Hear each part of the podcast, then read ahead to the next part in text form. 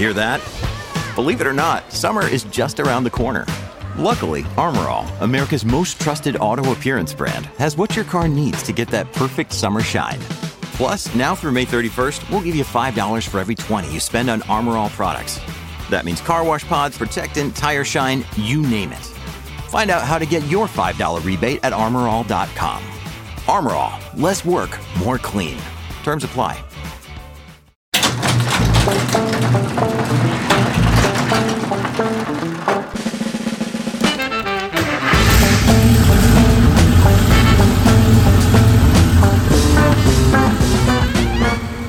Herzlich willkommen zu einer neuen Ausgabe von Future Classics. Heute haben Jens Seltrecht, Frank Otero Molanes und ich, Karsten Arndt, ein Auto herausgesucht, bei dem zumindest die Marke schon mal auf einen kommenden Klassiker hindeutet. Aber der Wagen wollte nicht so recht zu einem Sportwagenhersteller, dessen Gene eher in Le Mans zu finden sind, passen: Porsche Cayenne, ein 2-Tonnen-SUV.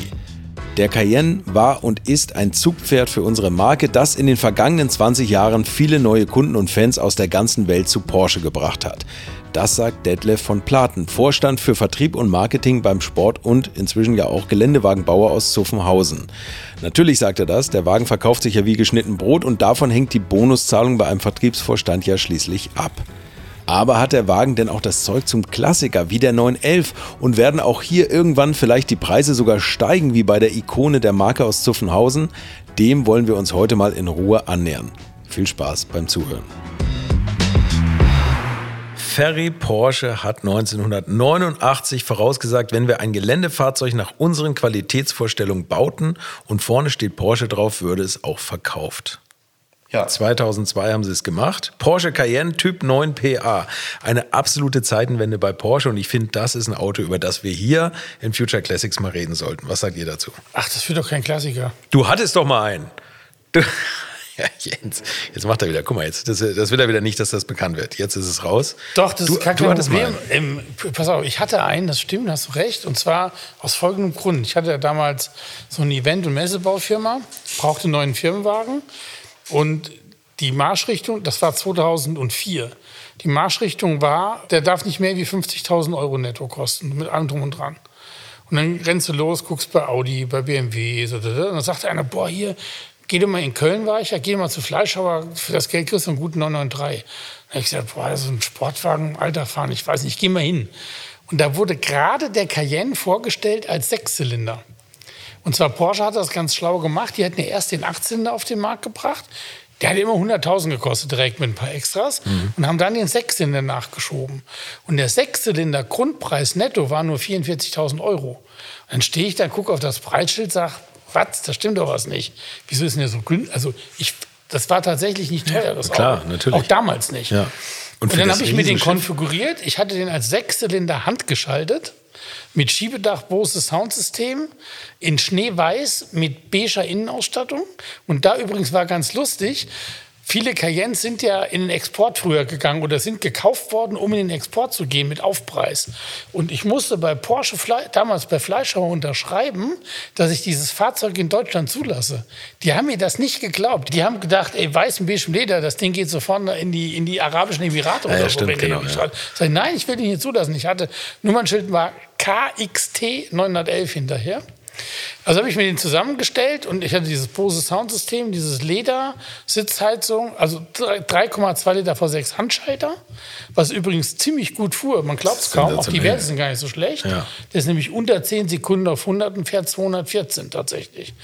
Und dann hatte ich noch Tech-Art-Felgen. Da haben sie einen riesen Aufriss bei Porsche gemacht, weil da würde meine Garantie erlischen, darf ich nicht drauf machen und so.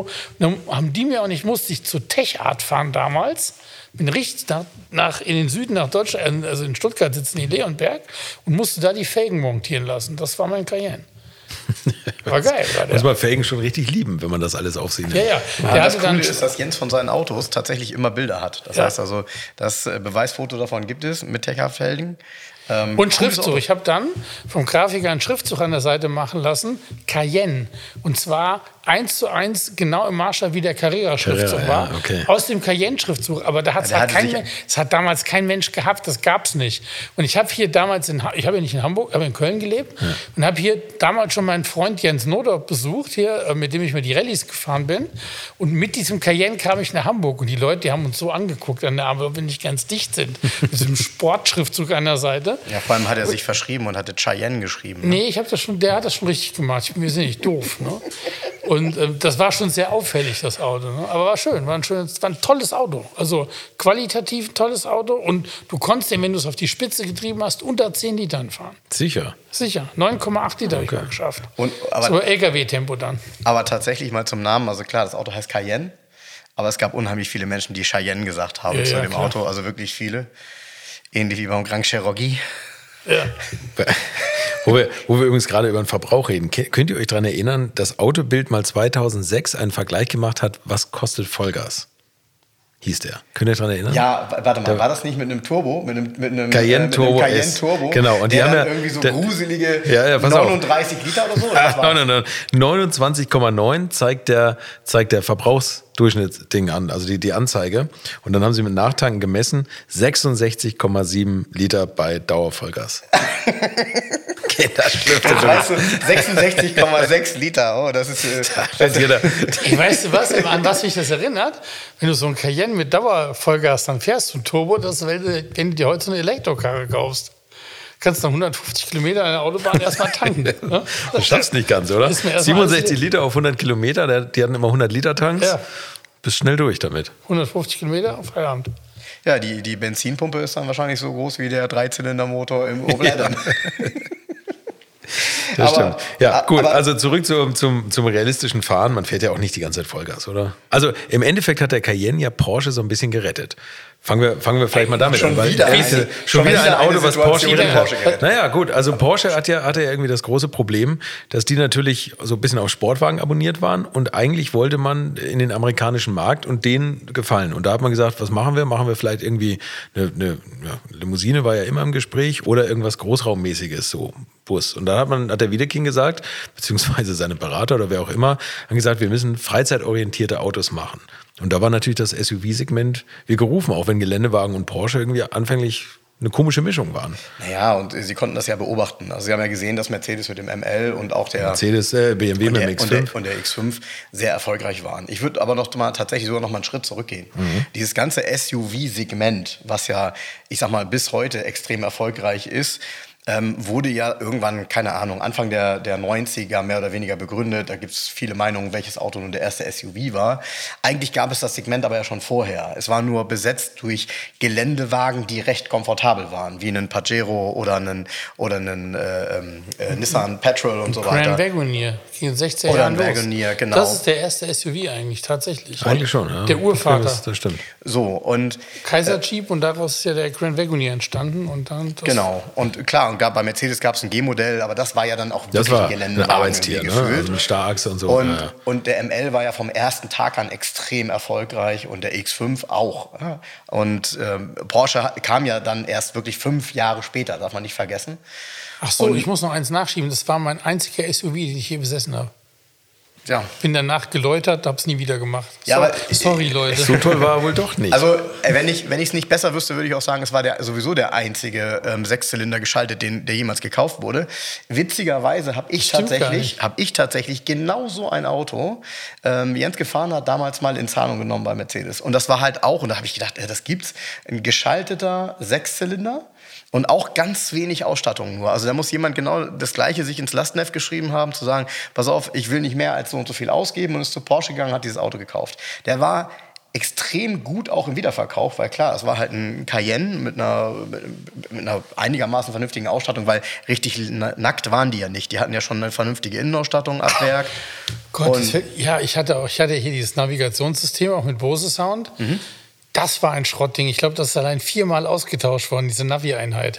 Ich bin wahnsinnig geworden mit dem Ding. Weißt du, was der nie konnte? Du konntest ja ein Telefon anschließen, der hat es nie geschafft, die Nummern zu importieren, richtig. Du hast immer nur halbe Nummern, halbe Namen, da fehlt ja mir. Ich bin wahnsinnig geworden mit denen. Das ist viermal ausgetauscht worden in meinem Auto. Das PSM. Das PSM, genau. Also um die 2000er, das ist die Todeszone der Elektronik im Auto und Konnektivität, finde ich. Also das ist Mercedes, überleg mal, Mercedes W221, die S-Klasse. Aber das Bose Soundsystem hat gut geklungen. Ja, das glaube ich. Ja. Hast du hinten, anstatt in der Reserveradwanne war schön dicker Bass drin. Bose hat sich da, finde ich, auch immer sehr, sehr viel Mühe gegeben. Aber ich finde auch insgesamt, der Innenraum eines Cayenne hatte eine gewisse Klasse. Ich fand, das war gut gemacht. Die Materialienauswahl war sehr vernünftig. Ich fand die Proportionen auch gut. Ich fand es auch mit dieser breiten Mittelkonsole und diesen Griffen klug gelöst. Ja. Also mir hat das immer gefallen. Und ich mag ja die Farbwelt. Und sehr viele waren tatsächlich in diesem hellen Beige-Ton. Das ist so etwas für mich, kann ich vorwegnehmen, das wäre immer meine erste Wahl bei dem Auto. Und ich hatte kein Vollleder, sondern nur Teilleder. Und dann war das Armaturenbrett obendrauf dunkler. Das war in so einem dunkleren Braun oder so mittelbraun. Und das war aber dann, immer haben alle Vollleder gehabt. Und wenn du es nicht hattest, das war wie so eine Elefantenhaut aus so einem Kunststoff. So ganz weich, war total geil gemacht. War total cool. Das ist ein Armaturenbrett, was auch reißt, wie beim 944. Nein, reißt nicht. Ja, genau. Oder 924, genau. Die gibt es ja wieder jetzt. Kannst du wieder kaufen, ist ja egal. Ja, stimmt. Was ja interessant war, war ja tatsächlich, das wirst du wissen, die Fertigung des Fahrzeuges. Weil die erfolgte ja im Porsche-Werk in Leipzig. Genau. Aber im Grunde war das ja die Hochzeit, die dort stattfand. Ja. Motoren aus Zuffenhausen, Karosserie aus Bratislava. Genau. Genau, ja, irgendwie auch eine ganz zusammengewürfelte Bude eigentlich. Ne? Ja. Aber na gut, das ist natürlich daher entstanden, dass die Basis hat man sich ja beim Touareg und dem Q7 von Audi geteilt. Genau. Und die Bleche oder die Karosserien kamen natürlich für alle Wagen aus Bratislava. Und die Motoren hat Porsche dazugegeben, außer nachher natürlich die Sechszylinder, war ein Audi-Motor und der Diesel auch. Ne? Der Sechszylinder war ein Audi-Motor? War das nicht ein VW-Motor? War das ein VW-Motor? Oder VW-Motor, ja. Okay. VW-Motor, der Motor, der im R32 Golf war eigentlich. Ja, genau. Ja. 250 PS hatte der in dem Cayenne. Na, immerhin, ne? Der fuhr super. Ach, übrigens, Schaltgetriebe gab es auch hinterher noch. Gab es auch beim Achtzylinder. Beim GTS? Ja. 408 PS handgerissen, aber erst nach dem Facelift. Ne? Ja. Das müssen wir heute mal vorschlagen. Ja. Hast du gesteinigt in den Marketingabteilungen. Also ich kann mich heute noch sehr, sehr gut erinnern an meine... Da arbeiten heute junge Leute, die wissen gar nicht mehr, wie ein Schaltgetriebe aussieht. Was? Schaltgetriebe? Was? Was? Cayenne? Ja. Ich kann mich noch sehr gut daran erinnern, wir haben damals bei Mercedes immer Vergleichsfahrten gemacht. Und das war natürlich super interessant, weil man das eigene Produkt fuhr, aber eben auch einen X5 und einen Porsche. Und ich weiß noch genau, wie ich in dem Porsche drin saß. Und das war die 340 PS V8-Variante, also... der in Anführungsstrichen auch häufigste Motor. Der kleine Achtzylinder. Ja, der kleine Achtzylinder. Cayenne S. Und wie viel Spaß das gemacht hat, da immer wieder aufs Gas zu gehen, weil der so richtig schön bulligen, netten Klang hatte. Ja. Und was ich halt auch cool finde, ist ja heute so ein bisschen so ins Hintertreffen geraten, wenn du die Haube aufgemacht hast von so einem Auto, war das alles designt. Das heißt also, du hast auf einen Motor geguckt, der war zwar verkleidet, aber es war so verkleidet, dass du davor gestanden hast und gesagt hast, oh, das ist aber schön. Ne? Und zwar war der Motor verkleidet und das Drumherum aber auch. Und das Drumherum auch, genau. Du hast nicht irgendwo ins nackte Blech geguckt. Genau. Die haben tatsächlich die Verkleidung im Motorraum schon, das war ganz selten sowas. Also Harmlagai wollte es schön haben. Harmlagai wollte es schön haben, Designchef. Ja, genau. Und ich finde an der Stelle, und deshalb, das hat halt immer Spaß gemacht, mit dem Auto Gas zu geben, 340 PS, 8-Zylinder in einem Cayenne mit unter 7 Sekunden auf 100. Und das Auto war ja bockschwer. Also das Ding ging schon gut. Das hat richtig Spaß gemacht damit. Das wäre übrigens auch, fragst du nachher bestimmt, das wäre meine favorisierte Motorisierung. Welcher? Der 340 PS V8.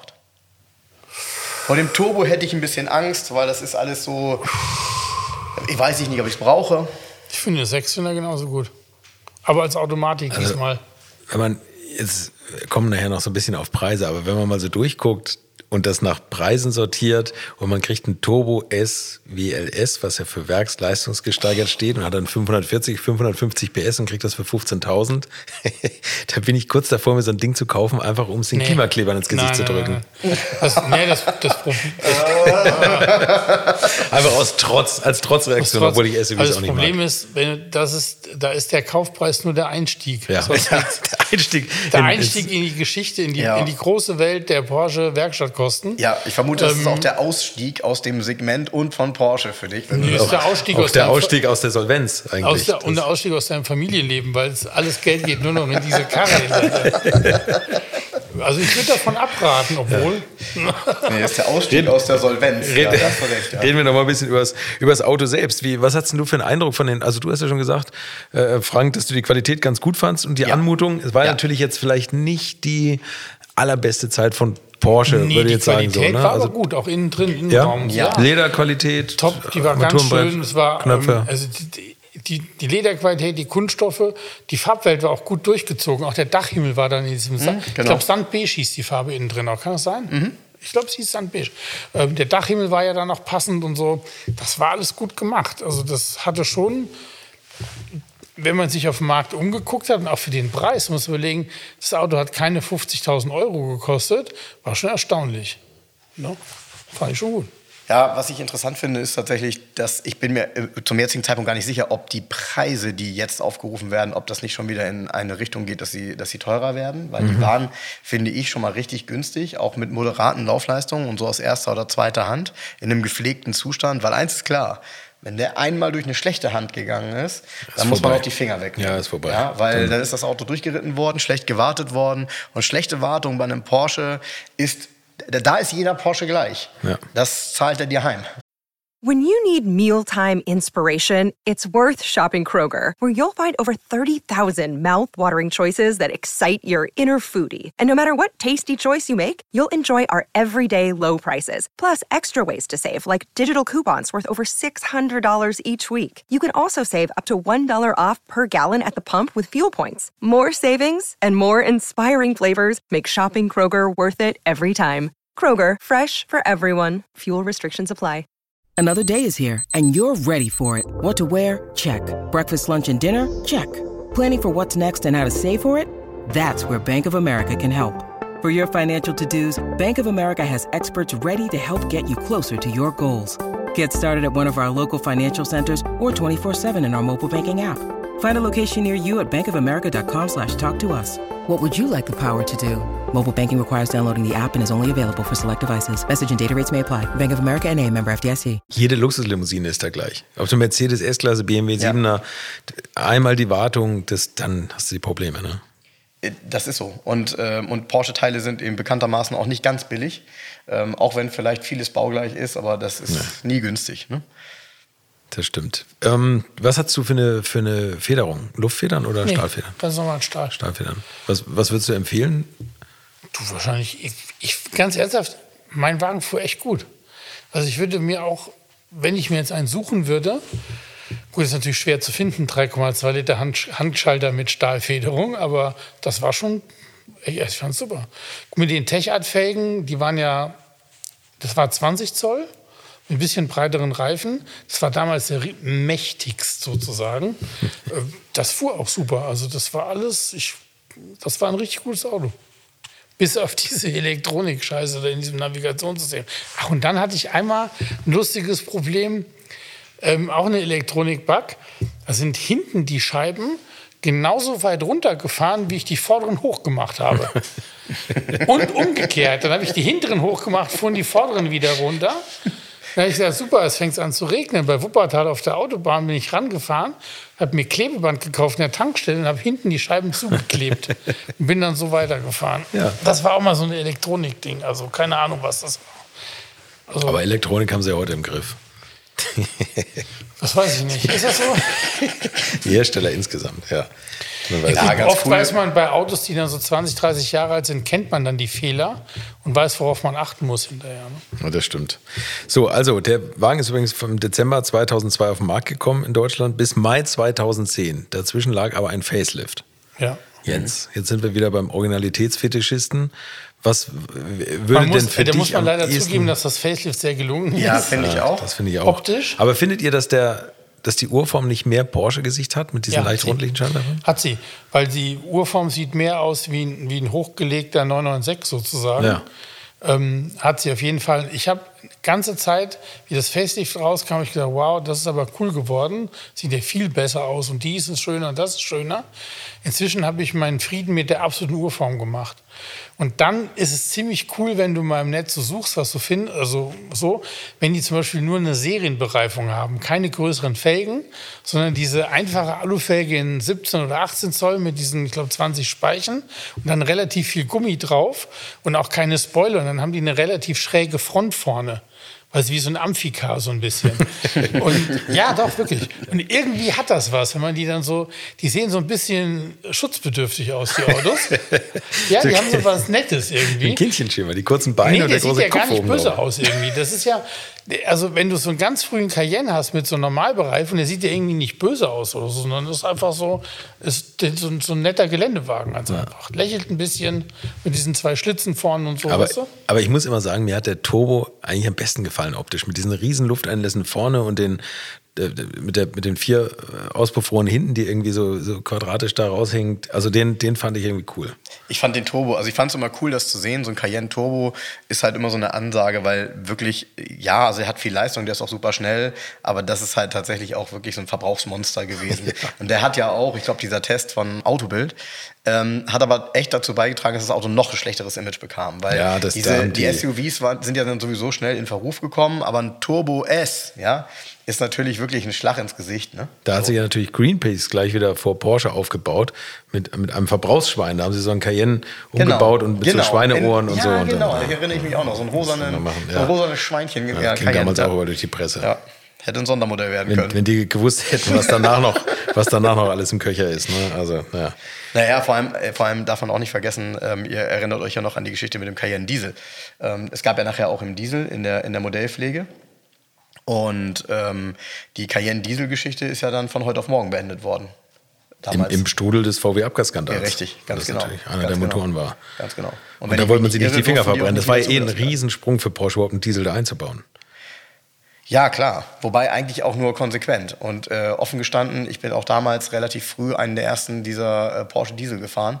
Und wie auch immer die das hinbekommen haben, wie auch immer, ich habe keine Ahnung, der klang gut. Also der klang in diesem Auto einfach schön. Ich weiß nicht, gefühlt war das schon so, dass es Sound Engineering war es aber gar nicht. Die haben den unheimlich sonor hinbekommen und man hatte überhaupt nicht das Gefühl, einen Diesel zu fahren. Also die haben die Sportlichkeit bei diesem Fahrzeug so hinbekommen, als wäre es ein Benziner. Mhm. Und von daher, sowas geht für mich dann immer in Ordnung. Also ich finde das immer sehr interessant, wenn du etwas mit Vorbehalten fährst und die Vorbehalte danach weg sind, weil du sagst, boah, nee, das haben die schon gut gemacht. Mhm. Dann passt das auch. Also ja. Ich finde sowieso, wenn du sowieso dich öffnest und sagst, ich baue jetzt nicht mehr nur noch Sportwagen, sondern auch einen SUV, dann war jetzt auch der Diesel nicht mehr überraschend. Ich fand's auch gut und das war eigentlich der vernünftigste Motor. Gerade in solchen Autos sind natürlich, ja, vielleicht der Turbo-S-Motor ist vielleicht am lustigsten, aber bei dem Verbrauch und so, das ist immer eine schwierige Motorisierung. Und ich glaube, der V6 Turbo-Diesel aus dem VW-Regal ist ja nicht der schlechteste Motor gewesen. Nee. Leider. Und ein Rennwagen ist das ja trotzdem nicht. Ist ja kein Kurvenräuber, so ein Auto. Nee. Deshalb übrigens auch, um deine Frage zu beantworten, ich bin mir nicht sicher, bei welchen Fahrzeugen die Luftfederung dann serienmäßig war. Ich persönlich bin gar kein großer Fan von Luftfederungen. Die haben ein paar Vorteile, ja, aber sie haben auch ein paar Nachteile, weil eine Luftfederung, also in keinem Rennwagen gibt es eine Luftfederung. Ja. Ne? So. Aber Rennwagen ist ja nicht die Aufgabe vom Geländewagen. Nee, genau. Also der Vorteil hier ist natürlich, du kannst die Bodenfreiheit verstellen, ne? Aber ich bin mir sicher, man ist mit einer Stahlfederung, gerade wenn es um das Thema geht, worüber wir hier reden, nämlich Future Classic, sehr gut aufgehoben. Weil das ist immer die weniger komplexe Lösung. Ja, aber jetzt, pass auf, so eine Luftfederung ist ja auch nicht so komplex. Also wenn ich bei meinem Volvo S90 mir das angucke, da hast du so einen Kompressor, ein paar Leitungen, so ein paar Bälge, also das ist jetzt nicht so wild. Naja, aber das ist immer dann wild, wenn du was erneuern musst. Und die Dinge gehen halt kaputt. Aber es ist nicht kompliziert. Es ist nur teuer.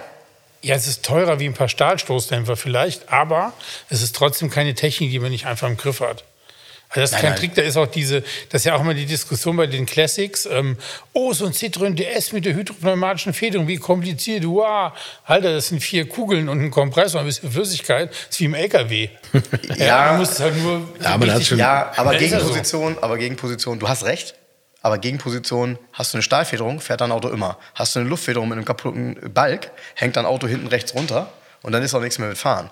Und das passiert ja leider bei Luftfederungen, weil die von heute auf morgen kaputt gehen. Da sind wir wieder bei der Wartung, wenn es nicht gewartet ist. Hast du recht, da hast du recht. Da bin ich bei dir. Aber natürlich mit der verstellbaren Bodenfreiheit. Jens, wie oft warst du mit deinem Wagen im Gelände? Ja, genau. Gar nicht. Warum denn nicht? Ich glaube, ich bin ich mal über eine Wiese gefahren? Ich weiß nicht genau. Wahrscheinlich nicht. Weil mit deinen Sportreifen, mit deinen Tech-Art-Felgen wäre es ja eh nicht gegangen. Zum Blümchen pflücken schon. Aber mit der Lenksperre und Luftfederung und dem variablen, mit der variablen Bodenfreiheit war der Wagen extrem gut im Gelände. Der Cayenne konnte wirklich was. Ja. Das war ein ernstzunehmendes Auto. Genau, es war nicht ein Sportwagenhersteller, der sich mal am Geländewagen versucht, sondern das war wirklich ein ernstzunehmender Geländewagen auch. Also es war halt ein Porsche fürs Gelände, war auch fürs Gelände. Punkt aus Ende. Wie viele Kilometer bist dein Wagen gefahren? 70.000, glaube ich. Ui. Bei 100.000 bis 150.000 gibt es manchmal Probleme beim Sechszylinder mit gelenkten Steuerketten. Keine Ahnung. Genau, das hast du, warst du noch, in der Phase warst du noch nicht. Nee. Ansonsten kommen wir mal zu Ersatzteilen. Also wird ja immer gesagt beim Getriebe, ich glaube, Porsche gibt nach 16 Jahren oder 240.000 Kilometern mal das Getriebe zu spülen. Das wird empfohlen, das früher zu machen. Also so lange sollte man nicht warten. Das kann man dem Getriebe ruhig schon mal vorher angedeihen lassen. Und die 8-Zylinder haben natürlich die gleichen Probleme wie auch die 996-Motoren mit Kolbenkippern. Und also da gab es schon ein paar Motorschäden. Ich habe da einen relativ langen Artikel drüber gelesen und ich hatte das auch schon mal gehört. Die haben diese gleiche Nicasil-Beschichtung an den Zylinderlaufbuchsen, die V8-Motoren. Ah, okay. Und teilweise, 30. Wo sich dann so Brocken bilden und dann muss man da mal... Auch ein Grund, sich einen Sechszylinder zu kaufen. Hä? Auch ein Grund, sich einen Sechszylinder zu kaufen. Ja, absolut. Die Sechszylinder sind auf jeden Fall unkomplizierter. Und man sieht es halt am erhöhten Ölverbrauch und am Klackern im Motorraum. Aber gut, wir sind ja keine Kaufberatung. Uns treibt ja die Frage um, ist es ein Future Classic, ja oder nein? Ja, aber man darf sie nicht vergessen, dass man also wahnsinnig teure Wartung hat. Wenn du so eine Kiste kaufst, musst du wissen, was auf dich zukommt. Das ist aber, das kann man allen Zuhörern zurufen. Wenn ich im oberen Regal einsteige, habe ich auch Kosten vom oberen Regal. Ja. Der Kaufpreis hat nichts mit den Unterhaltskosten zu tun. Ja. Das ist ein Unterschied. Das ist halt das, warum sich viele wundern. Also viele gehen, was weiß ich, auf die Suche und suchen sich eine bestimmte Motorisierung und merken dann, dass die größere Motorisierung ja das Gleiche kostet. Das ist aber genau der Grund, weil oftmals ist es halt ein Unterschied in der Wartung, ob du einen 8-Zylinder oder einen 6-Zylinder hast. Und ich glaube, das ist schon beim Porsche auch wesentlich, gerade wenn du mal so ein Problem hast. Und von daher glaube ich, man ist immer gut unterwegs mit einem, ich sag mal, bewährten Motor, aber insbesondere eben auch mit einem guten Vorbesitz, einer guten Wartung und einer niedrigen Laufleistung. Das ist immer so. Genau, das, was ich meinte, ist der Einstiegspreis in dem Segment, wenn ich mir jetzt so ein Auto als Youngtimer in Anführungsstrichen kaufe, der Preis hat nichts mit den Unterhaltskosten zu tun. Weil ich kaufe mir einen Porsche-Geländewagen zu dem Preis eines gebrauchten Golf GDIs. So. Und der Golf GDI kostet trotzdem nur ein Drittel im Unterhalt. Das ist halt so, wenn überhaupt.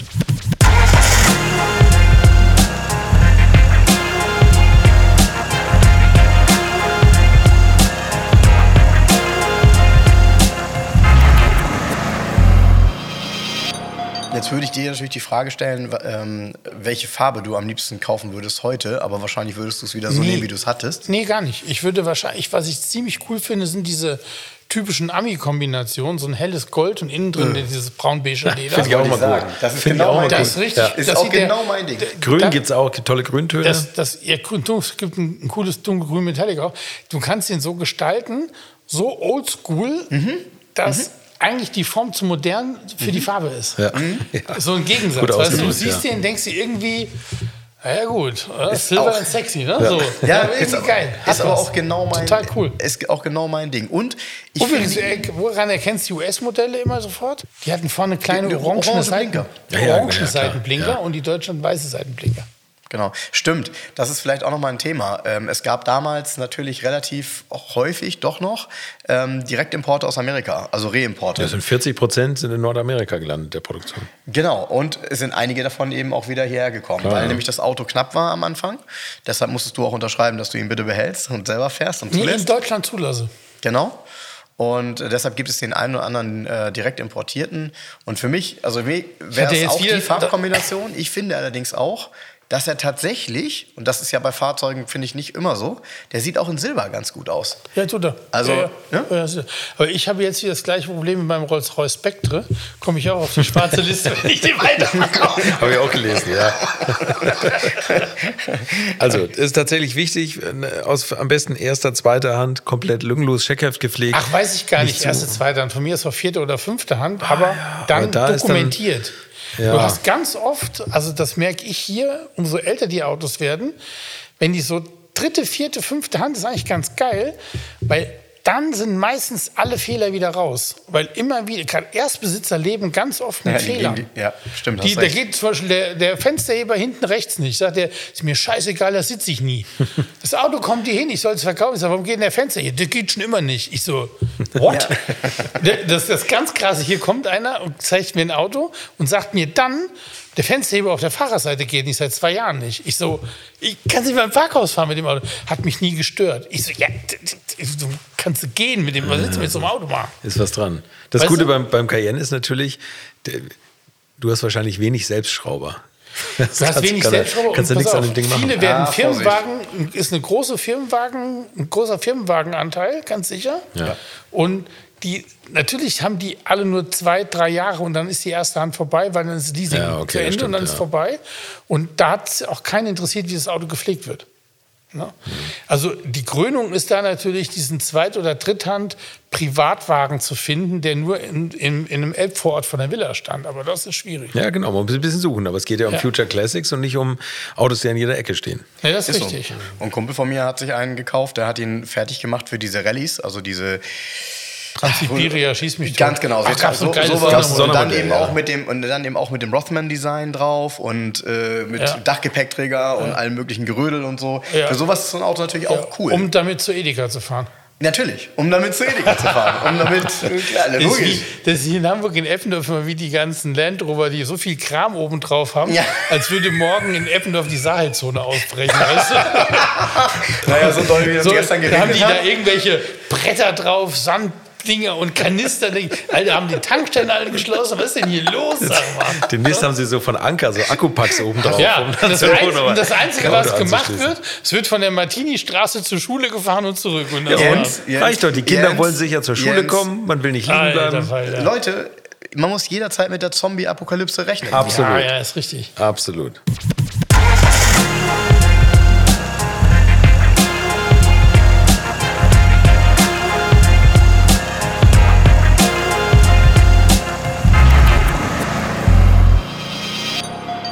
So, also einigen wir uns drauf, Future Classic, ja oder nein? Das ist ja irgendwie langweilig, aber ja. Selbstverständlich Future Classic. Und aber da muss ich zugeben... Nur die alte vorm Facelift? Nee, ich würde sagen, beide Varianten auch das Facelift. Muss ich leider... Weil es extrem gut gelungen ist. Oft ist es so, dass das Facelift den Urentwurf kaputt macht. Das war hier nicht so. Ja, der sieht zu anders aus. Das Facelift ist ja nicht nur ein bisschen Schminke, sondern... Viele denken, es wäre ein komplett anderes Modell. Ja, genau. Und ist es aber nicht. Es ist nur ein Facelift. Ja. Genau. Technik ist gleich geblieben. Armatur innen drin auch relativ gleich, ne? Ist nicht viel verändert worden. Ja, ich würde tatsächlich einen der ganz frühen nehmen, bei denen ich halt auch noch irgendwie so rausschmecke, dass er 20 Jahre alt ist. Würde ich selber auch für mich haben wollen, aber Future Classic sehe ich für beide. Ja. So sehe ich das. Ich würde auch ganz so früh, wie es geht, und wie gesagt, mit nicht so großen Reifen und vorne so, ne? Und vielleicht Achtung nochmal, also wir haben viel darüber gesprochen, dass natürlich so ein Auto im Unterhalt teuer ist und so weiter und so fort. Trotzdem ist das in dem Segment für den Preis unglaublich viel Auto und der ist deutlich besser, als man denkt fürs Geld. Also ich glaube, das ist nach wie vor ein Auto, den man auch so als Familienauto durchaus fahren kann, wenn man ein bisschen Bock hat, und sicherlich auch nochmal den einen oder anderen Euro als Reserve, wenn mal was ist. Ja, aber das ist total alltagstauglich. Bitte? Zum Beispiel getankt werden muss.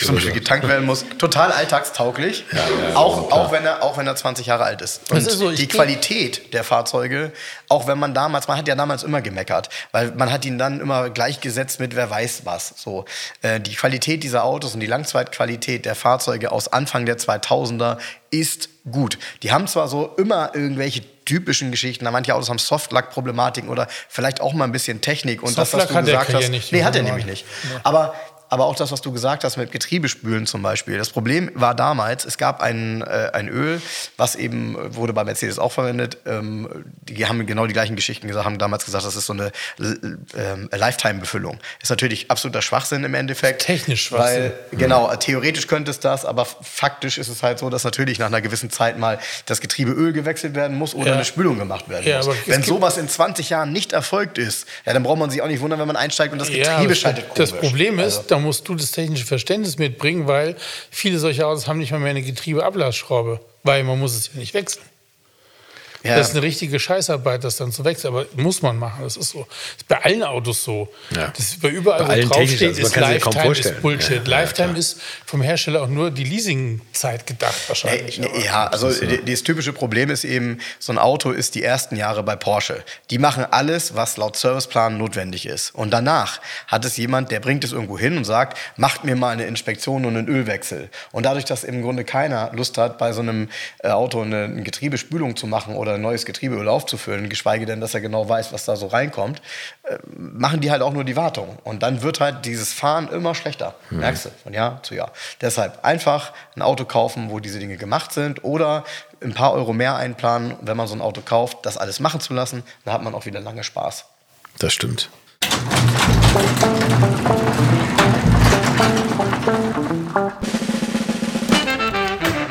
Also mich hat auch der Cayenne nicht zum ausgemachten SUV-Fan gemacht, aber es ist wirklich faszinierend, wie keine Marke mehr um dieses Segment herumkommt, also ein hochgesetztes Freizeitmobil im Programm zu haben. Und ich bin gespannt, was der nächste Trend der Autoindustrie sein wird. Also der nach dem Elektroauto. Bis zur nächsten Woche.